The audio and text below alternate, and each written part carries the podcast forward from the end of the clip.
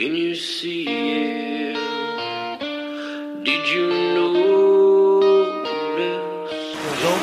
Checked, but the puck comes right to Pettersson, who tries a bank pass for Besser. In with a shot, he scores! A moment's notice.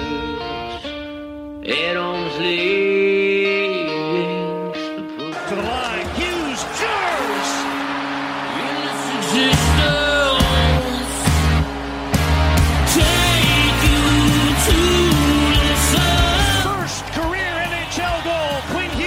one nothing.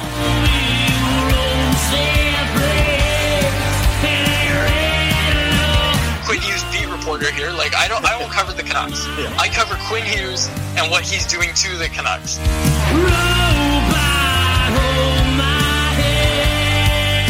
Just wave the guy and get Demko involved. I wanted him in and Valentine's Day. Wow. We should do a radio show together.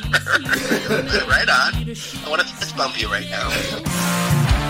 What I'll Pearl steals, cutting in, shoots, scores! On public display. Is that what you need? They slayed the dragon! Relentless existence, existence. Don't waste all the good stuff on the off-air, let's go.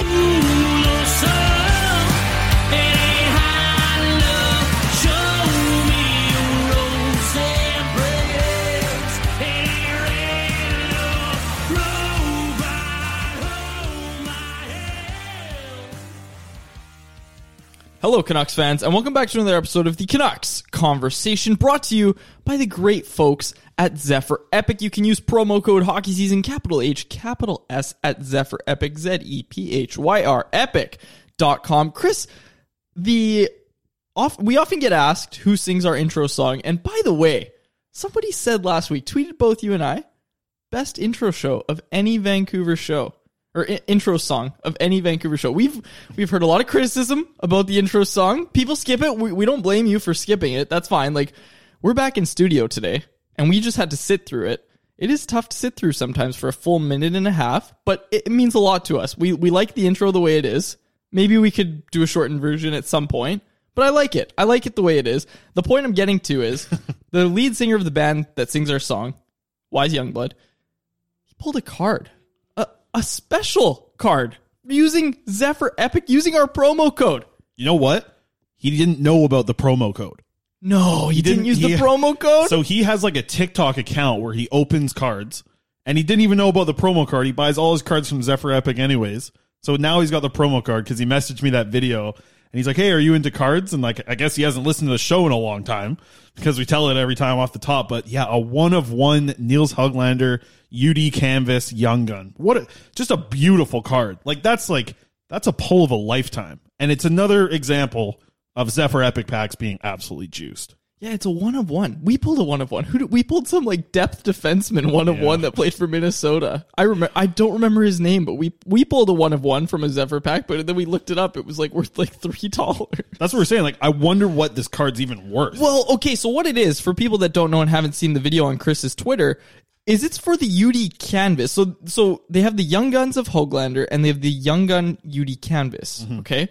The U D Canvas is like, it feels different if you like touch it, okay? This is the printing thing that they use to print that card. Yeah. And that, man, like how cool is that? I, it just, it, it was crazy to to see the back of it because like this is the printing press that's used to do U D Canvas Young Guns of Niels Hoglander. It was like, whoa, and it's a one-of-one, and man, just just go to Zephyr Epic dot com, use promo code HockeySeason, capital H, capital S. Yeah, and we're going to talk to the guys. That was um, so that was Kyle. He's the lead singer of Wise Youngblood, and they got a new album dropping at the start of July, I believe, or sometime in July, but we're going to chat with them on the show because they're big Canucks fans. Well, we'll have to talk about opening cards with Kyle when he comes on, too, so we're going to do that in June sometime when we get uh, some downtime from the Canucks because I think we're going to change up the intro with one of their new singles as well, so mm. people love the intro. Maybe they'll even like the new music even better, so I'm stoked okay. for that. It feels good. We're in the studio. For the first time in, has it been like a year? I think Close so. to a year. I think so. Oh, man, it feels good to like not know that we're talking over each other when we're on the phone. Like now I can talk over you. Yeah, and now maybe, I can talk over you in person. Well, I was going to say, I'm going to talk over you because my voice is louder. So it's nice to to get back to that. Man, it feels good. I think we, we got a lot to talk about, obviously, with, with everything that's gone over the past week for the Vancouver Canucks. And, uh, yeah, I don't know where you want to start. You're hosting. Where do you want to go with this right well, off the bat? First of all, I just want to say it's very nice that we're able to stay like ten feet apart from each other. I wish I, I might post a photo later to show people how far, like I'm at one side of the room. You're at the other side. Our twenty-five foot mic cable. I don't know. I don't know if we've told this story on the podcast, but when we first built our little studio here and we went to Long and McQuaid and got all our equipment, we like accidentally bought a twenty-five foot long mic cord and we can literally wrap it around the upstairs of where we are. And we use it when Harmon comes. Yeah, it's just hilarious because there's so much, so much room on this cord. So yeah, that's, uh, that's nice that we're able to be in the studio and we're able to be far apart, staying safe. But Chris, we do have a Canucks game to talk wow, about. Look at you. You got a rundown for the episode. I we do. never have I rundowns. Have, I have a episode plan. This is going to be a good episode, Chris. Oh, yeah. Jack Rathbone makes his N H L debut. We've been beating this drum, I think of me a little more than you, for a long time now that he needed to get games in. And I've long made the case that he needs to be playing ahead of Olli Juolevi, and I will do that once again on this show, but more on that later. But just your thoughts on Jack Rathbone's debut, friend of the show. Absolutely. Two-time guest of the show, exactly the same as Niels Hoglander, actually. Um, man, first period, wasn't really impressed, to be one hundred percent honest. I, I thought he looked a little nervous. I think he looked a little nervous in the first period. Yep. Heck, I would be nervous if I was on a pairing with Tyler Myers. I don't care if you're a first time in the N H L or if it's your thousand, your one thousandth game. You got to be nervous if you're playing with Tyler Myers. And man, like, yeah, he was he was really thrown to the wolves in a couple situations. I thought he looked a lot better in the second period.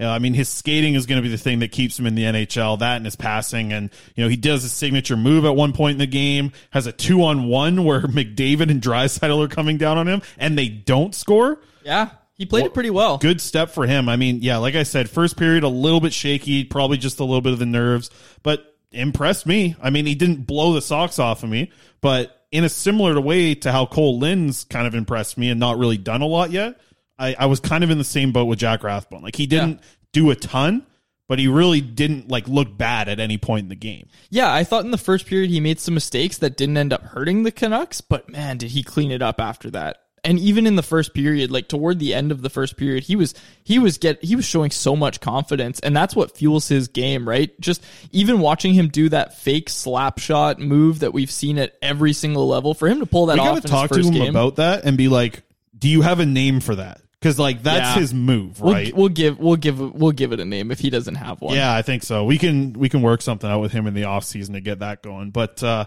Yeah, I mean, really looked good. Like, moved the puck well. Defended well. Defended, defended well. really well. I mean, the thing that's going to hurt him at the start, and this is going to be, this is a huge reason why we've been banging the drum for him to get games so much right now. He needs to see how different the physicality is in the N H L. Yeah, that's he got, he got dropped point. twice. Yeah, it's his weakest point, right? I mean, yeah. it, it's... But he still made the fair. play. He right. still made the play. Like, totally. he, he did get dropped, but he did make the play. So it's like... Do you, do you really care if he gets dropped? He made the play. Well, it's not even just that. It's just how he's going to use body positioning, yep. right? Like, that's this is a huge lesson for him to learn here.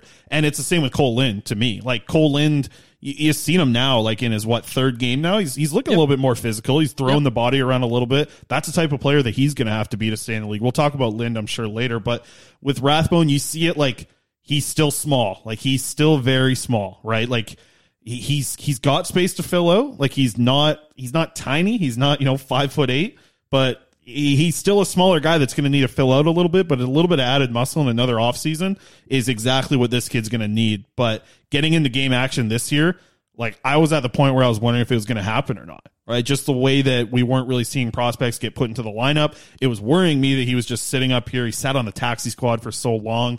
Got that little run in Utica, uh, but.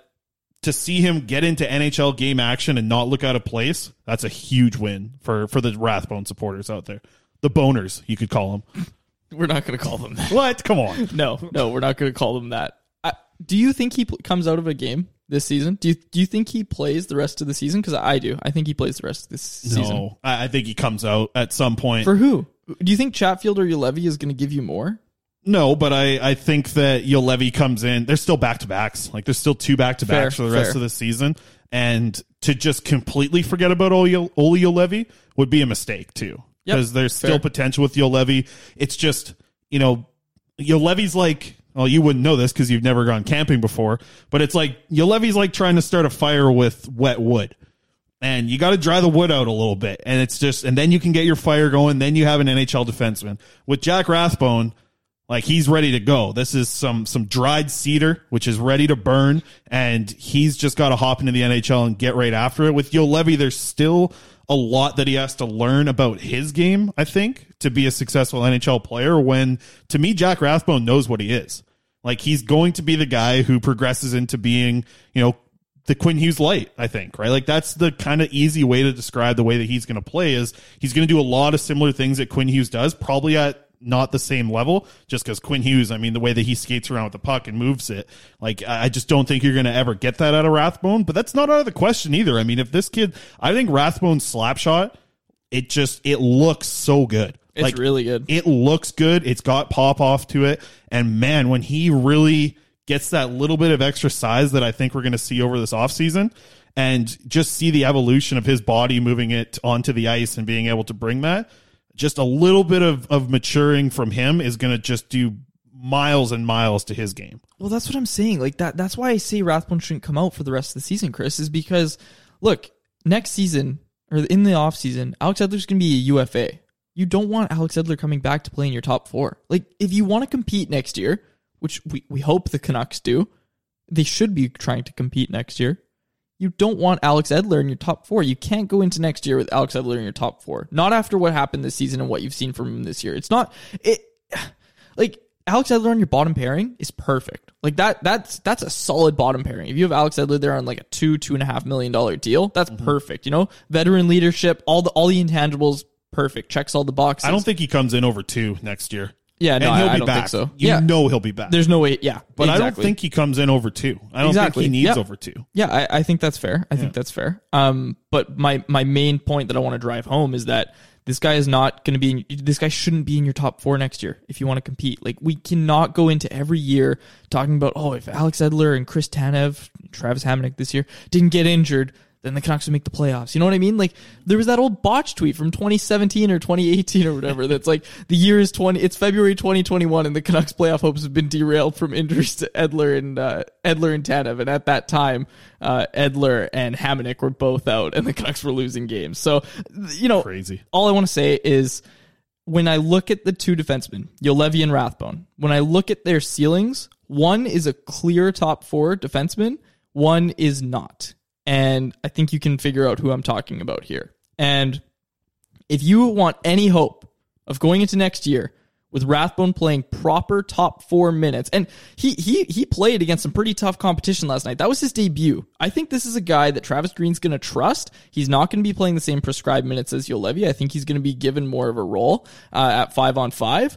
I think we're already starting to see that. That's, that's why I think just in terms of winning now, which Travis still wants to do, and your future and going into next season, there there's no reason not to put Rathbone in all these games, because he he is the guy that if he pans out, he's going to be a top four defenseman. That's just not the case with Juolevi. The tough the tough thing is like looking at the pairs next year. What yeah, they could be, is, right? Like yeah. looking at what the pairs are going to be next year, you're going to get, you know, I think I think we brought it up, you know, like a, a week ago or so, but like Hamonic coming back is is a major yes. Right? Yeah. I mean, after that that slow maybe seven game stretch where Hamonic didn't look good with Hughes, they're in sync now. Like yep. I, I'm going to, you know, I'm going to be happy to see Hamonic sign another one or two year deal with the Canucks, just because I think that the simple guy to play with Quinn Hughes is a right shot defenseman who does what Hamonic does. Like he, you know, it's the Chris Tanev model pretty much, right? I mean, that's what you're going to get. But then let's look at the pairs after that. So that's going to be your first pair. You look at your second pair, it's going to have to have Schmidt on it, right? Yep. Schmidt's going to be the next best defenseman. Is it Juolevi that plays there? Because I don't, I don't think it's going to be Rathbone. I think Rathbone's going to have to stay with, with Tyler Myers Dude, on a third a... pair. But then, if Edler's back, he's playing with Schmidt, and there you are. You're back to having Edler in your top four. Yeah, but, but, but I think as the season goes on, you get a chance if Rathbone and Myers start to click, that can sort of become your second pair. But then it's like that's the problem, because it's like you don't really have a top four, because you have yeah. like your three best defensemen who are likely, you know, Quinn Hughes on the first pair. Nate Schmidt's probably your second best one on your second pair. And then Myers, like I wouldn't say best, but he's most used. Yep, yep. And you you have your top three most used defensemen. None of them are playing together. Yeah. They're all on different pairings, which is, I guess, okay if you can trust Jack Rathbone to play lots of minutes some nights when that when that pairing's going. But that's kind of how I see the, the pairing shaping out next year. And that leaves Olli Juolevi on the outside, but him coming into next season. Yeah, that's like, that's the thing. Okay, sorry. Sorry to cut you off, which which it was funny. We were talking about not talking over each other. Yeah, they're in the no, studio. We can do it now. We are because, doing like, it, yes. Yeah, totally. Okay. What about Olli Juolevi's game and his deployment this year makes you think that he could ever, ever come into next season playing top four minutes? Like, not if Travis Green's the coach. And, you know, he's a good coach. Okay, we, we've talked about this numerous times on this show. Olli Juolevi just, it's not there for a top four defenseman. And if you're penciling in Olli Juolevi into the top four for next year, I'm sorry, you just, you're you're not icing a competitive team. You're but not. The way that he does get into the top four is if Edler's not back. Yeah, but because Edler he, make you know Juolevi makes more sense with Schmidt than Rathbone does. But with Schmidt. you don't want to put you don't want to put Juolevi in because Edler's not there, because that's just taking a step back. Like, I would rather have Edler in that spot than Juolevi. Like, I'm all for not putting Edler in the top four, but man, if it's between Edler and Juolevi, like, Juolevi can't play top four minutes. Your your thing cannot be that, oh, I'm a defensive defenseman who can snap passes every once in a while, and that's what Juolevi is. Oh, but by the way, I can't pivot or defend the rush. Look at Jack Rathbone last night, Chris. There were no times last night where he was getting lost in the defensive zone. He was tracking his man, and then he's able to use his skating to quickly get back into position. Juolevi looks lost in those same scenarios. Like, you have to go back and watch Jack Rathbone shift, and he wasn't even spectacular. The bar is so low for bottom pairing defensemen on this team, Chris, that Jack Rathbone just completely soared over it. And I'm sorry, it's just, I, I don't see a future for Juolevi here. I, I, I just don't, especially in the top four. I, I still do. I still do see, I don't know about top four, but I think that there's a future for him to be that penalty killing guy who basically replaces Alex Edler. Maybe a seventh, seventh or like six or seven, maybe. I, I think he can get to be a four still. I just think that uh, no way. We haven't, we haven't seen Juolevi get to the peak yet. Like, he is still what's so his low. Peak? He, okay, like, I'm, I'm not trying to rag on the guy because yeah. I think this is partly because of all the surgeries and injuries he's had. Totally. He cannot pivot, Chris. Like, the dude cannot skate. He can't defend the rush. You cannot play top four minutes in the N H L in the Pacific Division, where Connor McDavid and Leon Draisaitl are always bursting down on the wing on you. You can't you can't play real minutes in this division, in this league, if you can't do that. And Juolevi can't. Like, he has to play these prescribed minutes because he cannot defend against the rush. And I, I just, I don't, I don't see that improving unless he gets some crazy skating coach. Like, I don't know what it's going to take. But right now, what I'm seeing from Juolevi is that he is never going to be a top four defenseman. I think that there's a lot that he's learned this year. From getting to play N H L games, there's a lot that Juolevi's been able to learn this year. And like I said, his development, like, it's just starting. I know that he's a little bit older than Rathbone. You know, I think only one year older than Rathbone. Yeah, yeah. But his his development's still just starting because he really didn't get a chance to do any development between the age of nineteen and twenty-one. Like, he wasn't able to develop at all. And now that he's here playing N H L games, I still take that as a big win. Like, not looking at it from the whole situation, but looking at it from this season, I still think Juolevi's a big win for the Canucks. It obviously, the draft pick, you take that, that's bad. It's not great to see what he's been able to do, but looking back for the past couple of years and knowing what we know from the past few years of his injuries and what's kept him out, what's hurt him when he's actually been on the ice, like, I don't take a lot of those games in Utica because he just wasn't healthy. Yeah, totally. He's been healthy now. And now he's seeing, like, wow, there are things that I really need to improve on with my skating. Because when he was, you know, a junior player playing with Finland in the U twenties, he was excellent. He looked like he could skate. He could keep up with everyone. His passes were great. Just snap the puck up to Puljujärvi and, and Line A and let it happen on that Finland team. But now that he's seen the N H L and seen what it feels like to have Connor McDavid come down on you, to have Austin Matthews fly down the wing on you, like, there's such a big learning curve that needs to happen this offseason due to what he's learned from yeah, the season. Fair, fair. And I think that that's going to make a huge difference in actually seeing the development of Olli Juolevi start. Very and fair. If you're getting a guy in Juolevi who isn't going to be a top four defenseman, which, you know, if you're looking at it right now with Rathbone and Juolevi, both of them side by side, you, you got to think Rathbone is going to be the top four guy uh, out of the two. Just not, not just from the, the game that we saw Rathbone play in, yeah. but just the way that he's developed and the way that he yeah, looked exactly. in the A H L and everything that he did. Uh, you know, uh, that's, that's the thing with Juolevi is, like, he does still have a chance to play like a top four, but be your bottom pairing guy now because you have Rathbone and Hughes. You don't need to ask Juolevi to be the top four guy anymore. He just needs to be a support defenseman who can play in the top four in a pinch. And that's kind of what I'm still hoping that Juolevi can be. And I, I don't think that his career is like lost. It's just been hurt so bad from yeah. all the injuries. Like it's, it's absolutely just been sidelined for the development in some crucial years that this offseason, if he's able to really do something in his game and come back next year, do you need Edler like that? But I think he has to be here. It's a similar spot with Holtby, right? Like we didn't know if Thatcher Demko was yep. going to come in and be a, a number one starter this year.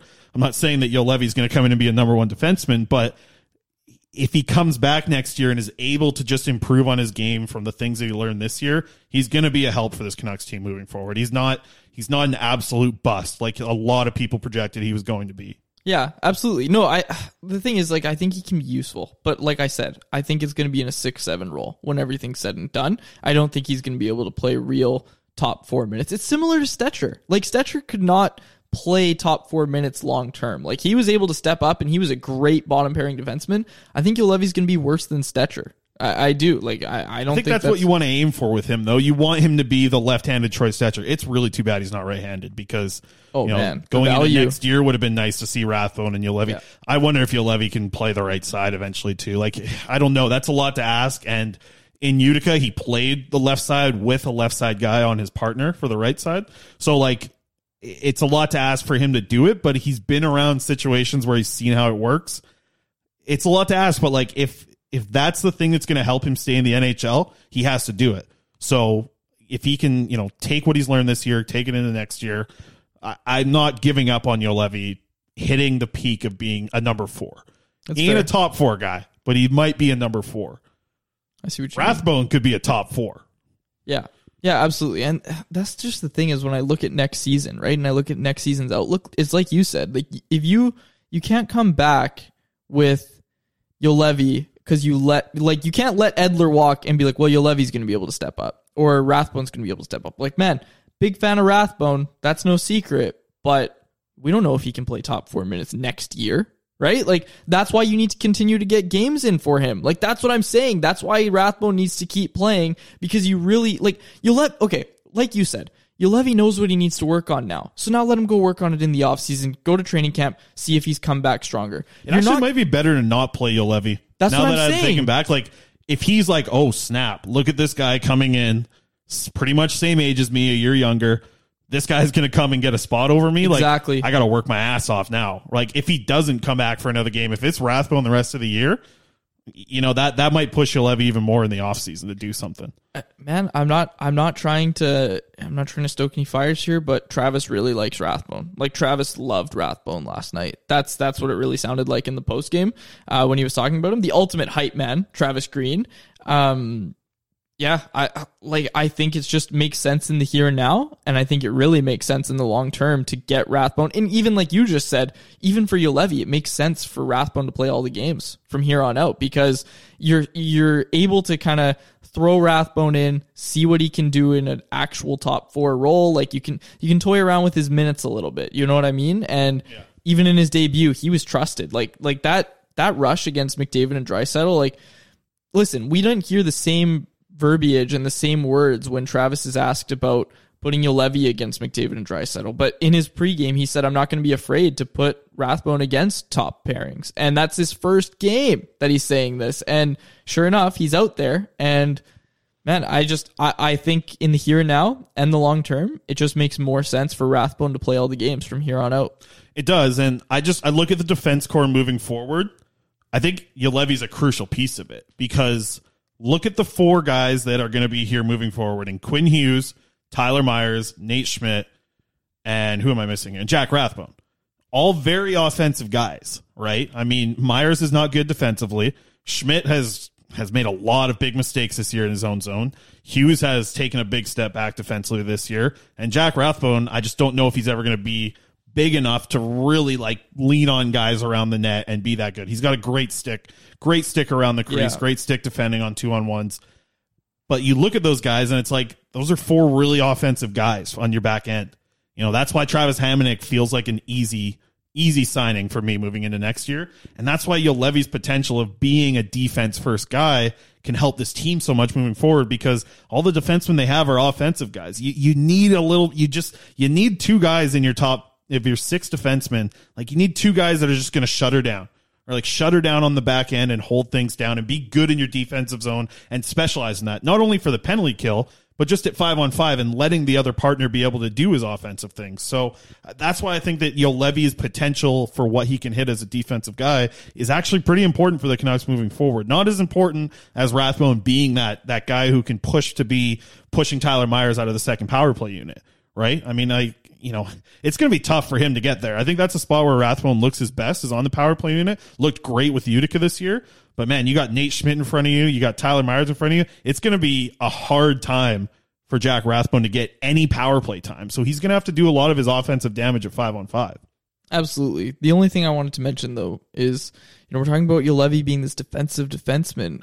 I'll just say it again. Like, I haven't seen anything that, that makes me think that he can be a defensive defenseman at the N H L level. Like, if you're, if you, if that's your role and you're a defensive defenseman, you need to be able to defend against top competition. Yeah, Juolevi's been, he hasn't given been tested. The easiest matchups, and he hasn't excelled. Like, he hasn't even excelled mm-hmm. in that. So I just, I'm sorry, until I see something, and I, I, I'm right there with you. Great, I hope he improves this offseason. Hope he comes back and he's Chris Tanev. That, that'd be great if he came back next year and he's this defensive specialist and he can actually play these minutes. That's great. But there's no point sitting here saying, oh, they, they need to keep Juolevi because if he turns into this defensive specialist, he's going to be helpful, because we haven't seen anything that suggests that that could be anywhere near possible. So I just, honestly, I, I don't see it yet. I, I, I haven't seen anything from Juolevi that suggests that he can be that. I think that the, the thing that I've seen in his game that I like is, and it's something I brought up a lot with you, is just his in zone defending. I mean, he's, he's playing with Tyler Myers. You saw it last night with Jack Rathbone. Tyler Myers going rogue and just running into corners, chasing guys to the point, and Rathbone's like stuck around the crease by himself trying to defend. That's the same thing that happens to Olli Juolevi a lot, right? And that's that's going to be the tough part for Rathbone and Myers as a pairing, because Rathbone isn't that stand-up defensive guy. You know, and Myers, just like I said, he goes rogue. He chases guys to the points. He goes into corners. He he comes to the wrong side on the ice and just, you know, lays down at times for no reason, like he's taking a nap. And it's like Rathbone needs to be able to to kind of like join rushes and, and do things that Tyler Myers likes to do. So that pairing that we're not likely to see next year, because it's going to be interesting to watch that battle in camp next season. But that's a that's a very possible third pairing starting next year would be Tyler Myers and Jack Rathbone. And like, it's great to get a veteran with Jack Rathbone for sure. Tyler Myers has played a lot of hockey in the N H L for a long time, but he's not a great guy to jump in. That he's not like like when Quinn Hughes came in and had Chris Tanev beside him. What a perfect spot to be in. You know, if you had another Chris Tanev, or if you had somebody else that could play with Quinn Hughes, and you got Tyler or Travis Hamonic back there with Jack Rathbone on a third pairing, I love that too. Yeah. You know, if you can find a guy that can play with Quinn Hughes, that, you know, Tyler Myers has looked okay with Quinn Hughes at times, right? I mean, it, it's tough because like you have these guys, and I just mentioned it, the four offensive players that you kind of want a little bit of balance for Rathbone, and I just don't think you're going to get that with Tyler Myers as his partner. Yeah, I totally agree with you. And I was actually going to bring up moving Hamonic back there. But the only thing with that is you really don't want to mess with Hughes-Hamonic pairing's mojo, right? Like, they've right. just found it, too. And Hughes was just talking about this. I can't remember where I heard him talking. But if, if you have Rathbone coming into next year, like, the idea that we floated last offseason in this studio with Harm was Nate Schmidt and Quinn Hughes together. And is that a possibility moving into next year as your first pairing? Because, you know, Schmidt, maybe he improves a little bit defensively. I mean, he's he's not bad defensively. Yeah, I think Schmidt's been Schmidt's been fine. It's just he, yeah. he needs... His mistakes are just so big. Exactly. They're huge. Yeah. They're huge mistakes exactly. when he makes them. But that, I think that needs to be explored a little more into next season.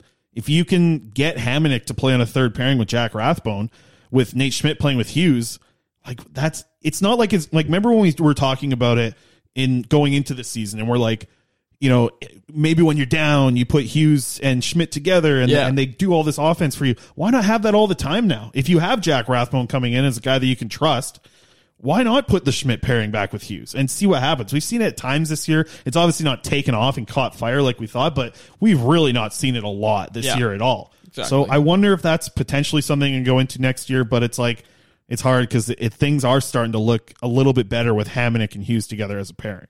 Yeah, absolutely. Okay, we're going to cut to break. On the other side, we're going to talk about the A H L affiliate moving to Abbotsford. Going to talk. I, I do want to talk about this. I know this is Canucks Conversation. We're going to talk about the whole New York Rangers George Peros thing as well. We're gonna we're gonna talk about a lot of stuff on the other side of the break. So keep it locked, keep it loaded on the Canucks Conversation. All right. You guys all know about Parallel forty-nine beer from our commercials here on the show, and now we have a new announcement. Hello, Peach Bod. That's right. It's not all about the Beach Bod this summer. It's all about the Peach Bod this summer. This one's an interesting one, folks. A sparkling peach ale. So you're getting a beer with peach flavor on it, but it's also high in carbonation. It's definitely a different one, and I highly recommend going out there and giving it a try if you're into a peach-flavored beer. And that's something, you know, I'm pretty damn into. I got to get out and try it myself pretty soon here. I will report back on the show about this. Uh, so go out there and try the Peach Bod for yourself from Parallel forty-nine Beer. Check them out on Instagram, at Parallel forty-nine, as in the numbers, and then beer, that's Parallel forty-nine Beer. And be sure to check out their website for more information about how you can get beer through Uber Eats. That's right, through those food delivery apps. Uber Eats, you can get your delivery from Parallel forty-nine Beer. Be sure to check out their website, parallel forty-nine brewing dot com. That's parallel, the numbers forty-nine brewing dot com. The pandemic and a slow economy are making it tough on a lot of people to find steady, good-paying work. But one industry is bucking that trend. Construction companies are hiring and need more workers than ever before. Upload your resume to I C B A dot C A and get noticed. With more than three thousand employers on our I C B A team, our employment network can connect you to businesses crewing up for the twenty twenty-one construction season. Trades jobs that pay well, offer excellent benefits, invest in safety training, and give a firm career foundation. Check out I C B A dot C A slash jobs. All right, and a massive thank you to all of our sponsors at the Canucks Conversation Podcast. Again, I do want to mention, Chris, if anybody is out there, wants to advertise their business, reach out to us. We said that on the last week's show. We got someone. We're we're we're talking to someone right now, which is uh, a lot of fun. We have an advertisement package now, which I, I created. I'm pretty proud of it. I don't know Damn. if I sent it to you, but pretty official now. Um, but the one thing I wanted to say, and th- this was something we were just talking about off air, but I want to say it on, on the show because it is sports related. The New York Yankees and the New York Mets are giving free tickets to people if they come get vaccinated. It, it, so if people go get vaccinated at Yankee Stadium or wherever they're doing it, the Yankees and Mets are giving free tickets to people. Wow. I think people would like give up Canucks tickets or like pay right now to get the vaccine because of how slow our rollout is. Yeah, I can't believe it. Like I... I, I, there's one at B C I T. Like I'm at B C I T this week doing sports updates, and there's nobody in line to go in there. I th- I thought that the lineups would be insane. This is like the first one that I've seen of a vaccination center. I guess that's what you call it, right? Yeah, yeah. Feels right. Um, and like I can't believe the lineups aren't longer for people to get in here. I, I feel like they're not. I don't know. Yeah, we definitely should. I don't. Start. Yeah, we're not going down yeah, this road no because kidding. we don't know what we're talking about. And I don't want to try and sound like I'm talking right, but like I hear my girlfriend talk about it, and yeah, it's not going great. No, still, it is not. it's it's getting better. It feels like, but it's still yeah. not going great. But it's all about supply, right? And we're not we're not going to get into this. Well, let's go to New York. Let's get some tickets. Go yeah, watch a game. I was going to say if we just go to New York, yeah. we could get a free Yankees game and a vaccine. Like that sounds pretty freaking awesome right That's now. Great, yeah, yeah. Which is the crazy part because then all those people that get vaccinated then go to a game where their vaccine like hasn't kicked in yet. You know what I mean? Like it's like tickets for the next day or whatever. Uh, anyway, anyway, let's uh, let's not talk about COVID. We're almost done having to talk about that every week on the oh, podcast. So let's uh, let's get closer to those days. Um, the one thing we need to talk about, and I said we were going to talk about this before the break, and then during the break, the New York Rangers fired Jeff Gorton. Oh my gosh, how did I forget the guy's name and their president? I don't know why I've just forgotten his name, but Jeff Gorton, their G M, fired. Uh, which was bizarre to say the least. It's okay. Yeah. John Davidson, their president, and Jeff Gorton, Gorton with a T, their G M. That that's bizarre, Chris. And you know, it, it absolutely has something to do with the events of the last forty-eight hours. The Rangers putting out a statement directly calling for George Peros' job as head of Department of Player Safety. That was, that was a, They came out swinging in that statement, dude. Like it was, it was not a statement that you expect from an N H L team, especially an original six team. Like, that meant something, yeah. Chris. And yeah, okay. This from Elliot Friedman of Sportsnet.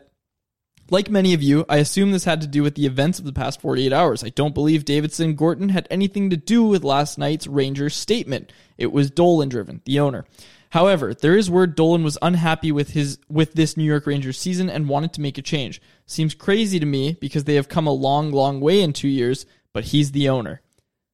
Just bizarre. Like, it's bizarre, Chris. And I'm I'm sure Francesco Aquilini's uh, mentions right now, and just looking at Twitter, uh, everybody is tweeting at him to hire Jeff Gorton.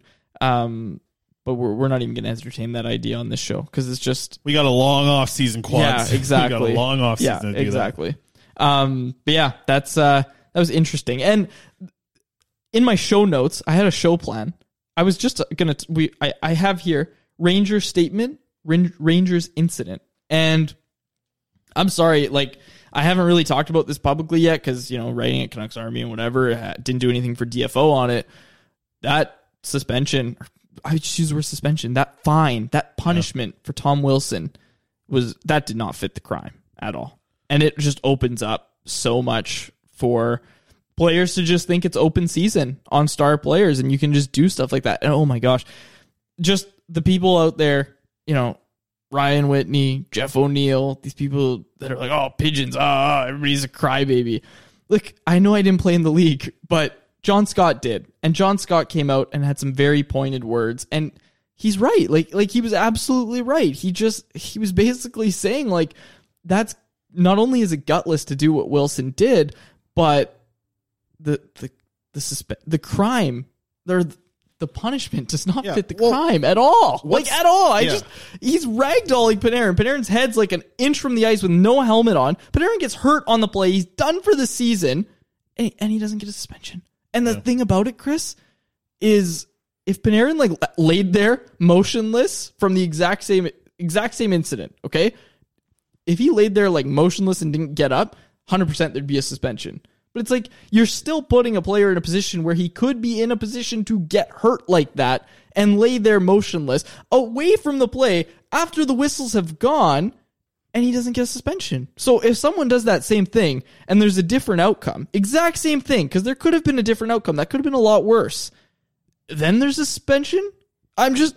You can't well, look at the Edler thing because exactly. he's injured. It's a it's a suspension, and that's that's Two not games. the way it should be because it opens up the door to keep doing that stuff. And you know what? John Scott said it best. Like he he's a player. He played he played that role that Tom Wilson thinks that he is. Like, did you see him in the penalty box? What an idiot! Oh, don't don't what even get me idiot. started. Don't even Fifty get me started. pounds on Panarin, five inches on Panarin, and he's doing that to him. You think you're tough? What an idiot! And John Scott, what I what I thought was important about what John Scott said, and his his video was really good. I thought that his video yeah. was very well put together. I mean, I slipped up on a few words, but we all do that here and there. But what he mentioned was, like, I think near the end of the video, he said something about, well, if if that doesn't get suspension and that's a five thousand dollars fine, he's like, you can do whatever you want. He's he said, if I was in the game still, he would do whatever he wants to the Stars. And it's like, he knew that it was wrong, but he knew that as his role as an enforcer, he'd be able to do that. I just don't think Tom Wilson understands that. Understands, like, the right way to be an enforcer if you are going to be an enforcer. And, and the role's almost out of the game, right? Like, the role of enforcer is pretty much out of the game. You know, now you just have idiots like Tom Wilson. You know, and, man, I, I just... It started with just the punch on Buchnevich, which was brutal, and that was that. I felt like that was suspendable enough. A guy face down on the ice, like both of his shoulders down on the ice, his face kind of sideways, and you're punching him in the face. That feels like a suspension in its own. And then to grab one of the best players in the world, like this is one of the N H L's top stars in Artemi Panarin, and you're gonna slam him without his helmet onto the ice. That was prop the most disgusting thing I've seen this year, probably on the ice. From a hockey player, and I, I just, yeah, I no respect. I think um, it was Abinajad in in the uh, post game yeah. after who said it, like, zero respect for that guy, you know, like, yeah. and it's just like you, it's like what you just said too. I mean, if the N H L's not going to police it, then the players are going to do something, and then it's just like now we're back to talking about the freaking code. Yeah, right, now like, we're now we're talking about Wayne Simmons jumping Alex Edler, but even in that scenario, it's like the league stepped in, gave Edler suspension. That should have been the end of it, but it wasn't. because of the code. And now... So now the code says, like, multiple people are going to jump Tom Wilson. Now You're Tom Wilson put in your might biggest get hurt. Guy. Yeah. Like, yeah. Now Tom Wilson might get hurt. And well, it's like, I mean, you know, okay, I, I know I know he's a, he's a, you know, what he did was wrong. That picture of him standing in the yeah, penalty box. Yeah, I get it. I get it. But in, uh, with what we know about, like, brain injuries and head yeah. trauma, you don't want something happening like the Steve Moore incident, right? Yeah. Like, you don't want anything happening like that to any human not. being. But it's the, the N H L is putting him in a position to have that happen. Like, there needed to be a way for the league to make sure that Tom Wilson wasn't playing tonight, even if it was a one-game suspension, which would not have killed them to get, to dole out to him. You know, then he's not playing against the Rangers tonight. But here we are. He is in the lineup against the Rangers, and he's going to be put in a dangerous position. It's going to be dangerous. Also, I wanted to mention, it's funny when you like come out and call players that are like that are huge idiots, because I, I wouldn't do that, because I'm like, I, I can never take that guy. But you like probably well, could take Tom Wilson. What it would have been like, it it seriously would have been like if you and me were on the ice, like, and me picking you up and slamming you. Like, it's, I mean, the weight's like a little bit different, but like, not much different than what Tom Wilson is from Panarin, from size yeah, difference. I wouldn't like, appreciate that. No, like, it would not be a fair thing to do. And just, I I know this doesn't, this isn't like the main point of the problem. Like, the problem is Tom Wilson. But wow, what a what a bunch of egg on the on the N H L's face from from not protecting Artemi Panarin, who's out for the season. That's the thing. The is thing is not, people like normally yeah. this this stuff happens, and it's like, oh, imagine if it was Connor McDavid that he did it to. It was Artemi Panarin. Yeah. Like one of the top five players in the N H L, probably. Yeah. And they did nothing to protect him. The N H L did nothing. Good on the Rangers for calling him out. And I'm, it's too bad that they got fired. There's a lot of openings in Vancouver. So, like, you know, like, and I think there might be more in the future. So, I, you know, I give props to the Rangers for putting out that statement. I thought that statement, you know, hit hard. I thought it, it hit harder than Tom Wilson when he sees a one hundred forty pound guy on the ice. Like, it, it, it was a great statement from the, from the Rangers put out. But let's, Let's move on. We don't do a lot of N H L talk on the show here. No, we well, don't. This one we had to. Yeah.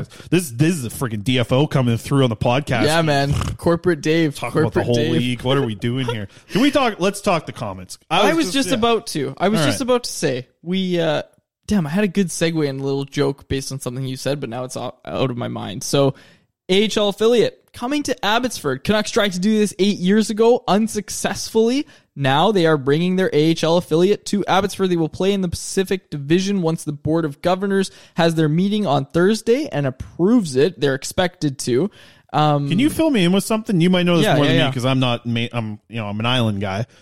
Is it the L E C or is there like an is is Langley and Abbotsford like the same arena? No, there's no, there's no, an no. Abbotsford Event Center as well. Yeah, yeah, yeah, okay. yeah. So I don't I think it's called it the, the Abbotsford L E C. Event Center. I think it's the Abbotsford Center. Okay, I think it's just called that. But yeah, the L E C is where the Giants play. Uh, but Abbotsford and Langley. Have you been to the Abbotsford Center? Like, is it nicer than the L E C? Like, why wouldn't they no, go to the L E C? I've I've never been to never been to Abbotsford. Okay, because I, I like the Langley Event Center is nice. I've been there for a lot of Giants games, and, and I like it in there. You know, they're in different cities, right? Like, you know, Abbotsford. Yeah, but I thought they were like east. right beside each other. I, I just they I still are, don't know. But you know, people in Mission can drive down. Clo- you know, Abbotsford's closer to Mission. Uh, like you know what? Actually, Maple now Ridge. that I think about it, I know where Abbotsford is now. Okay. Because because Abbotsford has the Arby's. Abbotsford has the Arby's. And and that's, man, like, I, I don't live, like, I'm already out in that way anyways. Oh. I'm in, like, the White Rocks, South Surrey area. So, you know, it's not the worst drive for me. And every single time, I, I hope the Arby's is open late. I hope it doesn't close at ten. I hope it closes at eleven. I can pick up Arby's after every single Canucks A H L game that I'll be going to next year. Basketball. And field. I'm putting it out there. I put it out there on Twitter. If they need a guy for color commentary, I want that. I want to be able to do that. Well, that oh, me that and, was the me segue. And John Abbott, me and John Abbott, man. There you go. Lucky, that Lucky was, Abs is going to be the guy, that, unless he's going to Seattle. That was the segue that I was actually going to use when you said there was openings in Vancouver. I was going to say there's going to be some openings in mm-hmm. Abbotsford as well. And I tweeted this yesterday, but man, like you know, I'm lucky enough to have a job. You're lucky enough to have a job working at the radio station. Well, I have a couple of like.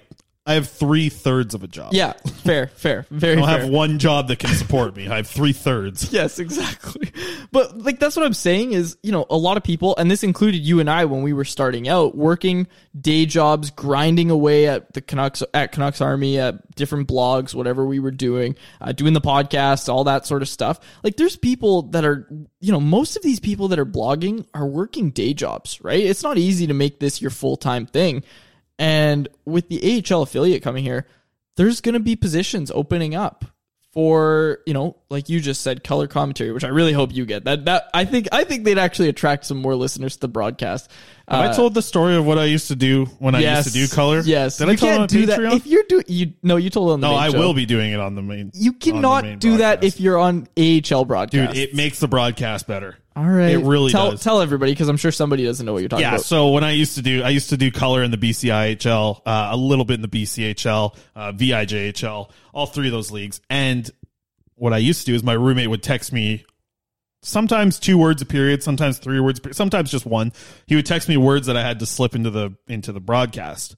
And they they range from a variety of different things. And I've I've done it on a couple radio hits as well, and my friends are listening to, if I'm being one hundred percent honest. So I'll, it's just fun to try and like get to the words and use them. But I remember like using popcorn shrimp and like saying Fortnite and like all these things that I'd slip into the broadcast, and the play-by-play guy had no idea. So like I, I would go off on some tangent as the color guy when the play stopped, and, and bring myself to say popcorn shrimp or B C Ferries or something random on the broadcast. It was fun, and I would I would still do it if I was doing it for the Comets or whatever the Abbotsford team is going to be called. What, do you have a favorite name? Abbotsford Apples. Remember, apples? I sent that to you right away. Uh, I, I'm not. It? I'm not married to the idea of Abbotsford Apples. It was just the first thing that came to mind. But I've heard some good ones. Like Zach Lang, the yeah. news director at the Nation Network. Um, good follow on Twitter, by the way. Zach Lang's a really good dude.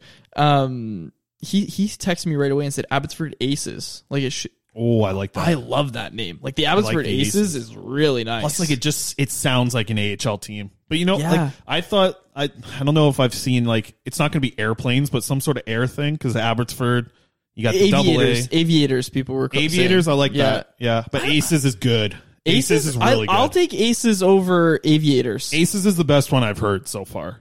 Yeah, I, I like Aces too. I think Zach was kind of hit the nail on the head there. I, I really like Aces, but yeah, I've heard a lot, and uh, yeah, couple couple things. Phil, Phil. Oh my gosh, I don't know his last name. I don't know how to say his full last name. Figs, Phil Figs. He goes by Phil Figs. Second year go. student at uh, B C I T, doing his practicum with us at Canucks Army. Which He's is, graduated, man. Yeah. Unless yeah. you fail him. Well, no, he has to do his practicum with us, and I'm not going to fail Phil. He's great. Yeah. Um. But yeah, he's he's doing an article right now that'll be up tomorrow morning. Just I, I don't know how many he's going to come up with, but he's just basically, I told him to go look up Abbotsford lore, and now he's looking up like, He he really likes the name Abbotsford Tulips, because you know they have the Abbotsford Tulip Festival, right? Sure. Yeah, so the no, Abbots, I have no idea. the Abbotsford Tulips as a as a potential name, but I don't think that'll be one that sticks. But yeah, it's cool to have some fun with it. But really, Aces is good. Aces like, is good. It's a Aces layup. Aces sets you up to have, like, think about it. You can have like a hearts, the Ace of Hearts. You can have a red jersey. You can have a black jersey. You yeah. can kind of do both of those things. Like. Man, I, I like that. That's the. Be- I haven't heard that one until you just said it, and that that's now my favorite. Yeah,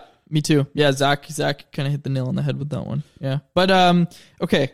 So A H L affiliate, that's going to help a lot. Uh, they are going to play in the Cal- Pacific Division, where most of the teams are in California. So yep. travel's going to cost a little bit more, but you know it's not our money. So I think it gets balanced out with them. With Aquilini having ticket sales now, right? Yes. You know, getting and, getting fans in. And not having to pay for players to take airplanes from Utica to Vancouver when they get called yeah, up. Sure, well, that's not that much. No, it's not. But I, I still, you know what I'm saying, right? Yeah. Like, you know. Well, now, I believe that there's, well, there's sorry, been over two hundred fifty people already sign up for season yeah, tickets. Yeah, I saw people signing up for season down. tickets. Yeah, which is great. Um, but yeah, what I was saying, I didn't mean just the costs of moving a player. I mean like yeah, the like benefit of just driving an hour yeah. to Rogers Arena, right? Like you're look, the Leafs do this all the time with their A H L team, right? Like the way they maneuver the cap is by calling somebody up like an hour before the game. And you can do that now if you're the Canucks. You don't have to wait. And I know in a regular season, they don't have to wait a week or two for a player to get right. up here. But, you know, in a regular season, they still, if you call a player up, he's not getting here. He's not ready to, if you have a game tomorrow and you call a player up, he's probably not going to play in that game. Like, oh. he's going to get in late. He's going to have a time zone change. He's going to need some time, right? So this will help the Canucks for sure. Um, and yeah, it, it's just, it's good for our city. It's good for our province. It's good for the Fraser Valley. And by the way, I've seen some people floating it out there.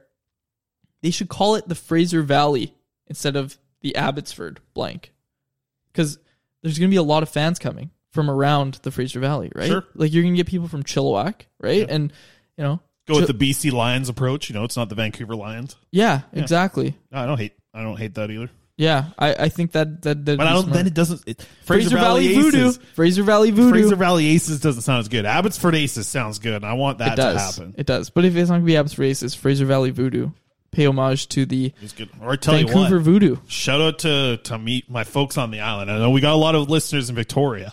The Fraser Valley salsa. Bring back the salsa. Wow, the salsa is the best logo I've ever seen for a hockey team. Jordy Ben played for the salsa. Jordy Ben did play the for day. the salsa. Yeah, I don't think his brother did. No, I don't think so. He, I think he did. He had a little. I think I remember seeing really? he had like a six game stretch or wow. something before he went to the dub. Amazing. But man, the salsa. I'm pitching that idea. That's for sure. That's still the best logo I've ever seen. Uh, it's also the worst logo I've ever seen. But yeah, I think you know I was I was on Utica Radio right before we started recording here, talking with those guys, and you know they like. They asked me a few things, like what have I thought, like literally just my like whole thoughts of what the Canucks having their affiliate in Utica was like. And I just thought like, I, I thought back to those videos of maybe two years ago, three years ago when they were in the playoffs or even during the playoff run, like pushing into the playoffs and seeing like hundreds of people wait there for the bus to get back on a road trip and like cheer on the Comets, cheer on these Canucks prospects, cheer on, you know, Thatcher Demko when he was the goaltender for them, you know, even back with, you know, second year of the Comets, I believe was, was Jacob Markstrom's playoff year. And just to see the support that they had in Utica, like, yeah, the situation with like where they were located was bad. But when you like, when you're actually in there and you're talking with these guys and, and just like everyone that I've dealt with in Utica has been so great. And to hear what the fans were like, to see what they were like at the games, to see how nuts they were getting. It could have been the, the all-you-could-drink nights that they had. Those those get fans going for sure, but good move by Utica on that. Hopefully they bring that to Abby. I might not be a media member if it's all-you-can-drink. But, uh, like, they had really good support. They had a really good relationship with, with the city and the fans and the team that they had there. Not the best spot, I don't think, for the Canucks to have their A H L team in Utica just because, you know, it was nice to them to get so many games in. And this year especially, like, if they're up here this year, they ain't playing a lot of games, right? Like, they would have to be down in a, you know, bubble or something in California or playing against guys in California. But just the travel wasn't bad. The travel was cheap. You had so many teams around you that it was a good situation. But this is a this is a big win, I think, moving forward for – you know, Canucks fans that are in the Fraser Valley or in Vancouver, they want to make the drive or want to support this team and want to see, you know, the next Cole Lind or the next Jonah Gadjevich, next Mikey DiPietro. Heck, you're probably going to see Mikey DiPietro there next year. That's exciting to know.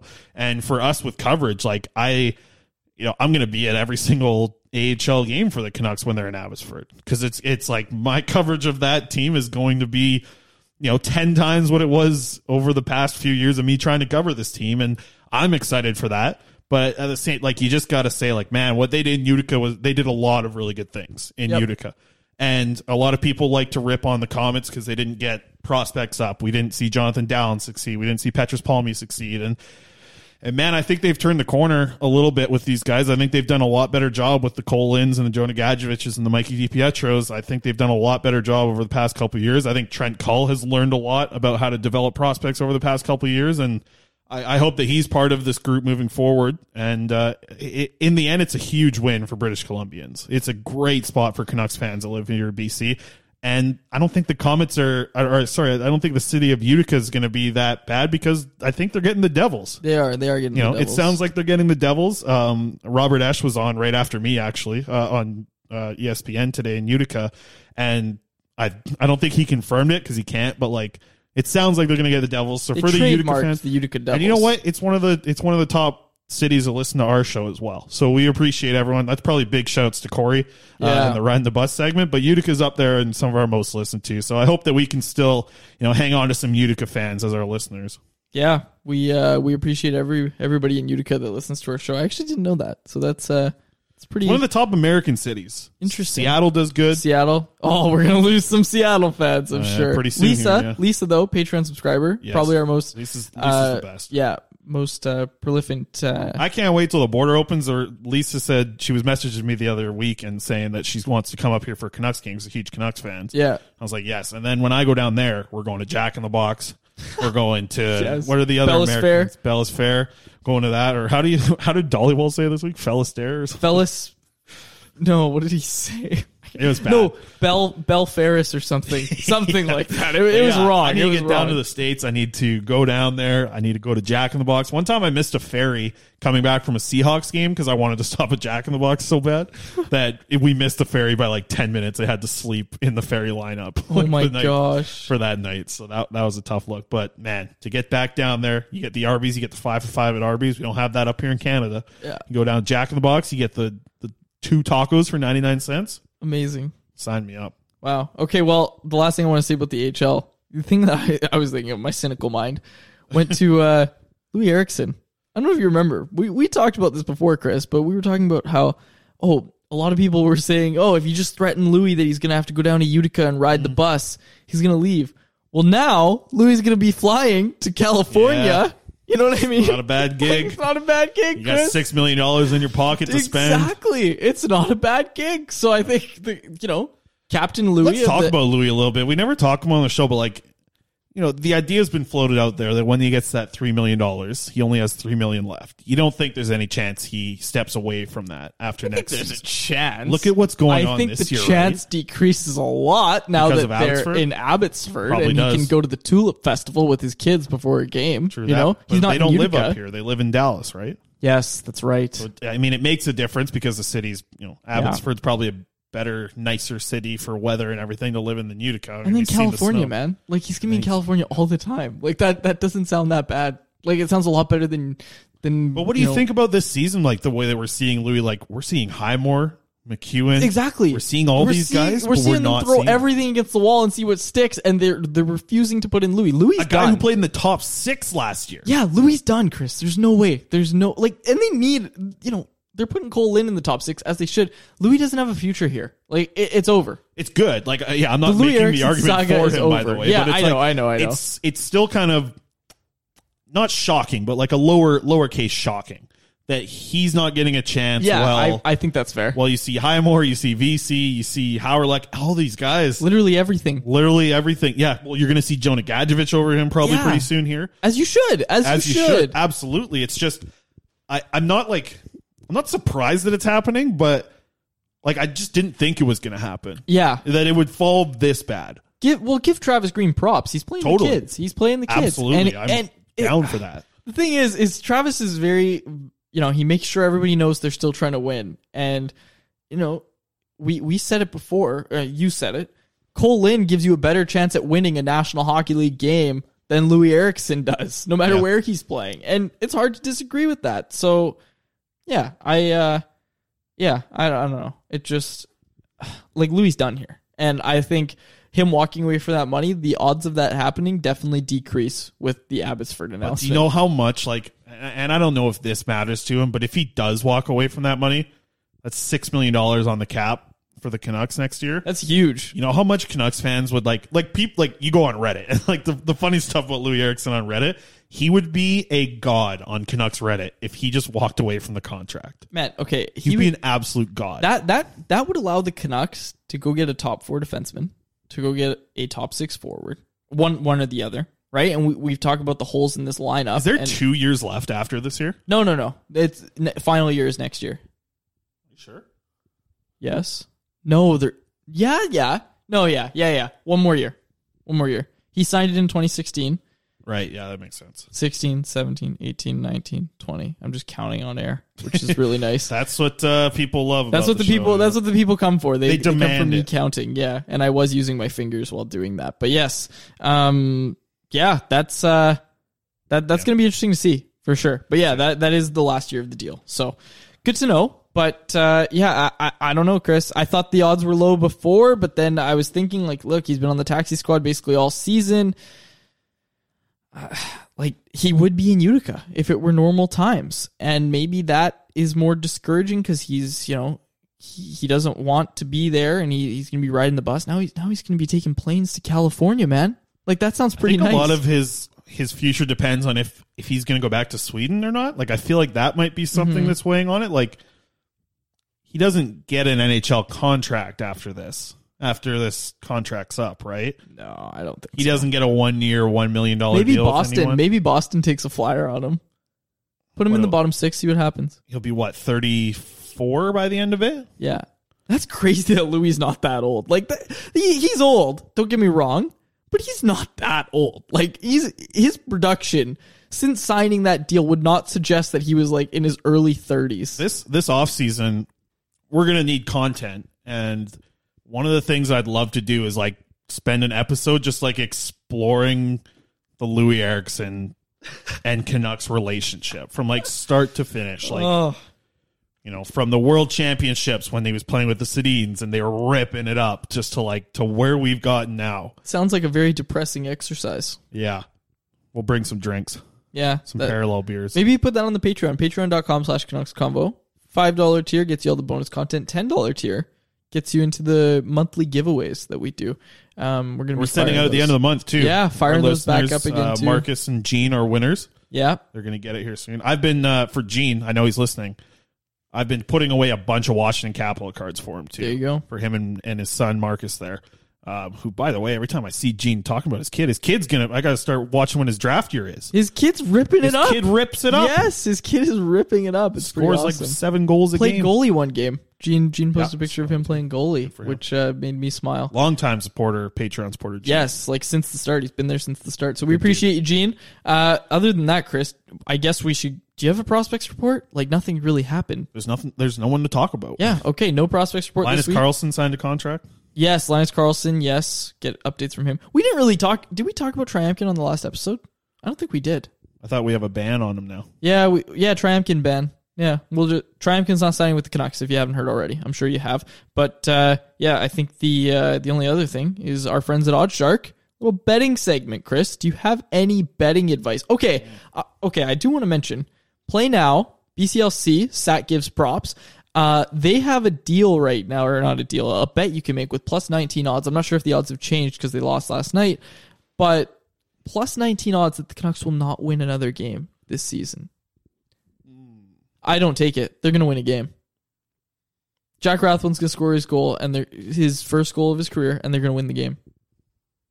And Thatcher Demko's going to get one shutout before the end of the season. I'll one-up you more. I heard this on Pucks on Net. Uh, we met a rash. Let's talk Botchford Project before we close yeah, up here too. Sure. But I met a rash uh, at Botchford Project, and he's, you know, I've been listening to Pucks on Net for years. This is a question that I think Ryan Hank asked uh, them: do the Canucks win? Which is more likely to happen? The Canucks scoring two go- or winning two games this year, or Hoglander doing the the Michigan goal? Canucks win two games, or Hoglander pulls that move off. Hoglander pulling the move off. You think that's sure. more likely than absolutely. two wins? Absolutely. I guess there's nine games left. Yeah. Yeah. Yeah, and he saw Ennis try and do it the other night exactly. too. Exactly, I think that I, that Whoa. might have got the wheels turning a bit for Hoglander, yeah. especially especially you know earlier on.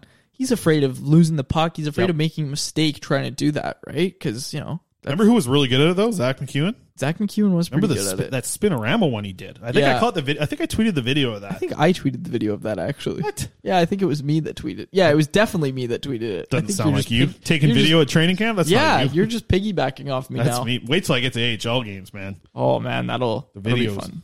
Yeah, you'll be clipping a lot, I guess. Yeah. Okay, let's talk botch for night. It was so awesome to meet. It um, was. I've both of us have met Lachlan before. Yep, we know Lachlan. Um, Exciting stuff with Lachlan in the future, you yeah. can say? Yeah, we can say that. He's say coming that. to Canucks Army. I uh, recruited him. He's yeah. coming to Canucks Army. I'm pretty excited for that. Stoked for Lachlan to come yeah. to Canucks Army. Um, Botchford Project Night was fantastic. Uh, it, w- it was really cool because, you know, you and I were there a year ago. So, you know, it was cool for them to kind of see that we were in their position just a year ago and then we're just there as media members yeah. in the press box watching a game. You know what I mean? Um, like that, that was pretty cool for them. And, you know, it, it was cool for us too, because we were just kind of sitting there like, wow, that was us a year ago. And like, I, I was, I was thinking back to my night. I was so nervous. I had short hair, man. It was, it was crazy. That like, I just, I was thinking back to it and it was just, yeah, like that was, uh, that was, it was so weird. Cause I was just, I felt like I was so different. Like I was still so unsure about all my takes. And now I'm just like, Juolevi's never going to be a top four defenseman. You know what I mean? And I don't know. It's just, it's, it's crazy to see how much I guess we've grown. Well, you um, get such a confidence boost from it. I mean, that's, yeah, that's one of the things that I, I mentioned to all of them is like, you know, like this, this is a good time for you to, to really lean into the content that you want to put out. Right. Like the, they, this is a huge opportunity for all of them and getting, you know, got a chance to talk to all of them for some one-on-ones. you know, got to take the the Will Smith picture with Clarissa. That was a lot of fun. And, uh, you know, meeting Arash for the first time, you know, like I, I think I D M'd him when I found out that he was the Botchford Project, but we never talked aside from that. But, you know, I've listened to him on Pucks on Net for all this season since he's been added to them. And it was great to, to meet him and, and see also just like, how nice is it to like see people in person again? Like, you know, like obviously we can't like go out and hang out with them and stuff, but I think just seeing another person that you know, like in real life, is like just a really cool feeling with what's going on in the world. Yeah. So that was good. And I think Lachlan kind of even talked about it on his podcast, uh, that it was just like, it was so nice for him to not like to see people that aren't like your coworkers, like in real life. Right. Yeah. Like that was really good for them. And, and yeah, I think, I think we talked about it when we heard that they were announced, but what a great three selections. Absolutely. Like, Kat excellent. nailed it. Kat nailed it. She absolutely sure. nailed it. Everyone that, that was there to make that decision. And can I can I just say something about Ryan Beach as well? Ryan Beach uh, was obviously, him. he was, yeah, we'll talk about that in a second, but tell you what, Ryan Beach, that suit, that suit screamed, I'm rich. That suit that he was wearing, did you see how he looked so good? He did look pretty dapper. He, yeah. man, that's, I don't know how much suits cost. I bought one for like eight hundred bucks last month. I feel like that was expensive. I, I don't even want to know how much that suit cost. He looked, I, Beecher was looking like a ten. Okay. Wow. Beecher, I, I, he I, looked good. He had pointy shoes on. You see how pointy his shoes were? His shoes were pointy. God, yes. he if he would have stepped in the wrong spot, he would have kicked a hole through one of the chairs at Rogers yeah. Arena. Yeah, I was... Uh, and you big leagued up. I didn't mean to. I felt so bad. Cause, so bad. So what happened is I was talking to Lachlan and, you know, Ryan comes up. And Ryan, I, I met Ryan on my Botched Project night. Obviously, we uh, did the Warzone tournament with him when Gutout was with us or whatever. Um, so, you know, he he went up and said hi to me. And I was like, hey, Ryan. And, like, I thought he was going to hang around. And Lachlan was still talking to me. So, like, I turned away from Ryan to keep talking to Lachlan because I thought he was going to hang around because there was a bunch of us there. Uh, and then I just hear everybody go, oh, and I like turn around and Ryan's sitting there with his elbow out and like walking away from me. Well, he's going, yeah, he's going for the elbow bump because he can't yeah. shake hands or fist bump or anything. Yeah, he was like, and I was sitting in the perfect spot to watch it happen. I was like up in the right, right beside you guys. Oh, man. And I watched him just let that elbow hang and you're just leaving Ryan hanging. Oh. I was like, oh my goodness. Oh, I felt so bad. Anyway, brutal. Anyway, left Ryan hanging like he did when he was my editor at Canucks Army on articles, not doing anything. Oh man, yeah, I like I like to bug Ryan about that, but uh, yeah, that was uh, that was that was a fun little moment from the Botchford yeah. Project. My favorite but, part's been able to like, well, since both of them have had their botch, well, Clarissa hasn't because she doesn't have a podcast. She's she, she obviously made her emotions pretty clear on Twitter though, and but like hearing uh, you know hearing Lachlan and hearing Arash, I listened to both their episodes this morning um, as I'm sitting at B C I T doing sports updates. And just to hear them, the way that they were talking about it, like it took me back to like how I felt when I got to do that Botched Project night, and like you know, just like what it means to be like selected for that, and to be one of the people that gets to go through that opportunity, and and not only like gets to do it, but like their work got them to that point yeah. of getting in, getting the opportunity to do it, and just to hear their emotions, like it, it brought me back to like kind of like what you said about you know the chance that we got last year and everything, so. I, I'm so happy that they were able to to pull off the Botchford Project because I think for a good portion of the season, it was probably in question if it was going to happen or not. And from all the returns from all of them, uh, it sounded like a, a successful experience through through COVID as well. So I'm super happy they got to go through with it. Yeah, and absolutely. I'm, I'm damn happy I got to meet Clarissa in person. Yeah, me too. What a gem. Yeah, she's great. I already knew she was because we D M quite a bit. She's my girlfriend's favorite follow on Twitter. I know. It's amazing. Yeah, yeah she she kills it on our social media. But absolutely. One thing I wanted to bring up before we close out here is this article I'm writing right now. And it's just about remembering Botch and his legacy. And basically what I'm doing is I have like, man, I think I have like thirty people now. Just, you know, I have Kat. I got Travis Green. I got a quote from him. Uh, just a whole bunch of people just giving their personal kind of stories about Botch and just what the Botchford Project means to them. Cause this is the second year it's been around. I know you did an article about Botch's impact on the whole market uh, for your Botchford Project story. And it's kind of like, it, it's similar to that in the sense that I'm really showcasing how many people, like everybody in the press box, you look around, everybody was helped out by Botch at some point, except for obviously a select few. Um, the thing is like, you see the people in the press box, all those guys, like we haven't been in a ton of games, but I've heard a Botchford story from every single one of those yeah. people. Like, I've heard a different story from every single one of those people about Jason. Yeah, exactly. And uh, I just wanted to read uh, Jason Bruff's little response that he sent, because yep. this is just an excerpt from it, because he, he wrote a lot. Uh, but this was this was something that I was, you know, that this was advice that I got. Not, I, I won't reveal who gave it to me, but, you know, I'll keep that as a personal conversation. But, you know, it was basically about going all in on your opinions and just like, you know, not before when I started out, I was really into, okay, well, I don't want to be held accountable for this. So like, I'm going to make trap doors. I'm gonna say, well, this might happen, but you know, with the Triamkin thing, I, I was, you know, I was married to that take. Like I, Triamkin's not an N H L defenseman. I said it once, I better ne- never say anything otherwise. You know what I mean? And I was a little worried when he started to have a good start to his season in the K H L. I was like, uh-oh, I hope I'm not wrong about this one. Um, but this is this is what this is what Bruff said. He said, at the end of the day, what Botch understood best was the entertainment value of going all in with an opinion. Who cares? He's thirty-four. Might have been my favorite moment in Vancouver sports radio history. You need courage to go all in with opinions because you risk ridicule if you're wrong. And that's an important lesson for any aspiring member of the sports media. Don't play it safe. If you've got an opinion, say it. If it turns out you're wrong, just admit it. Don't let the ridicule get to you. Embrace the mistake. Learn from it. Have fun with it. And if it ever does happen that I'm wrong about something, I will definitely take that advice. That's from Jason Bruff, uh, Halford and Bruff. But yeah, that's one excerpt of a response that will be in this article. Uh, I'm pretty excited. I think the article is going to be going up on Friday morning. So I am pretty, pretty stoked for that. Good. I'm excited to uh, to read that. Sounds a lot better than you breaking down every single one of Rathbone's shifts. That was that was fun. That was a fun exercise. I was taking notes during the shout during out the to game. Another Botchford project. Uh, yeah, Cody Severson really yeah. came in clutch. Yeah, it was great. Cousin Cody, he's yeah. great. I actually reached out to Lachlan about how to clip better because I'm I don't know what's going on with my computer, but it's just everything's coming out laggy right now and it sucks. Because like my whole life advice? is just tweeting out GIFs, so like I, I don't I don't know what to do. I'm going to lose all my followers now, and I'm being nobody. You're going to kick me off the show.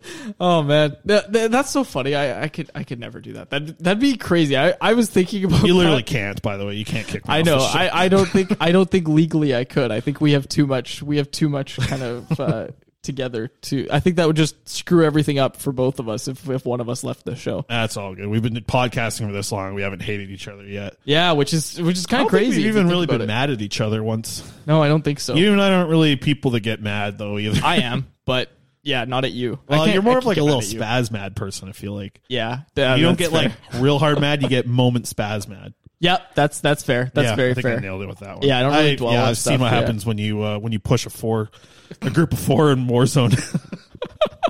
I don't think that's uh, that's probably the, the most mad I'll see you. Yeah, very fair. Or at the golf course as well.